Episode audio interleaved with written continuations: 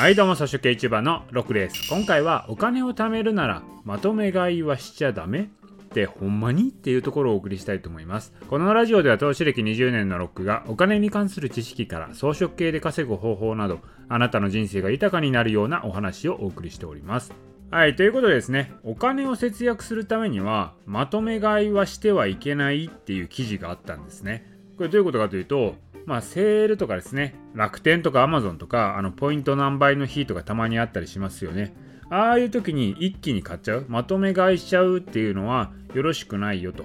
それなぜかというと、まあ、要は安いけれどもですね、結局無駄に買ってしまって消費してしまいますよと。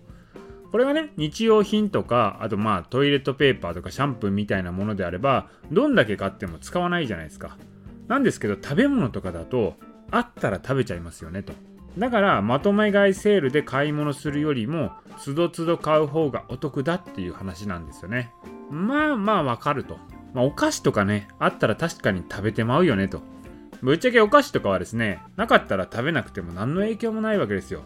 むしろ食べた方が体に影響あるぐらいじゃないですか。でもですね、私はまとめ買いをする方なんですよ。確かにお得感で買うっていうのもあるんですけども、それ以上につどつど買うという時間の方が無駄だと思うんですよね。こうつどつどネットで買うっていうのは結局コスパが悪かったりするので、まあ、送料とかがね無駄になるケースがあるんですよ。だったらこうスーパーで買った方がいいっていうことになるんですよね。そうなるとつどつど調達する時間っていうのがもったいなくなるんですよ。それよりか例えば1時間別のことに使ってそこでねお金を稼いだ方がトータル的にプラスになるというふうに思ってるんですね。よくあるね節約法ってまあいろいろありますけれども時間をかけて節約するのは非常に非効率です。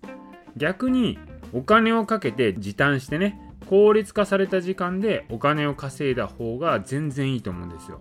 だからね節約ってよくありますけれども世間で言われる節約っていうのはほとんどがね間違いだと思います。逆にお金を捨ててるっていう可能性もあると。節約に時間かけるぐらいだったら別のことしてお金稼いだ方がトータルプラスでしょっていうことなんですよね。いやいや、そんなんね、簡単にお金稼ぎなんかできないじゃないですかと。まあ、そういう声があるのも分かってるんですよ。いや、そりゃそうなんですよ。そんなね、簡単にお金稼ぎってできないですからね。この稼げない苦しい時期を経て、やっと稼げるようになるわけですよ。みんなそうなわけですよ。私もそうでした。稼げない期間いっぱいありましたからね。なんですけど、そういうふうに稼げるようになってからこう時間の使い方を考えてみるとその1時間を使って節約するよりもその1時間で別のことで稼いだ方が全然プラスになるやんって、まあ、そういう感覚なんです今は。だからですねこの苦しい期間を経ないとなかなかねそういうところまでたどり着けないんですけれどもじゃあねそういうことやらないのかっていうと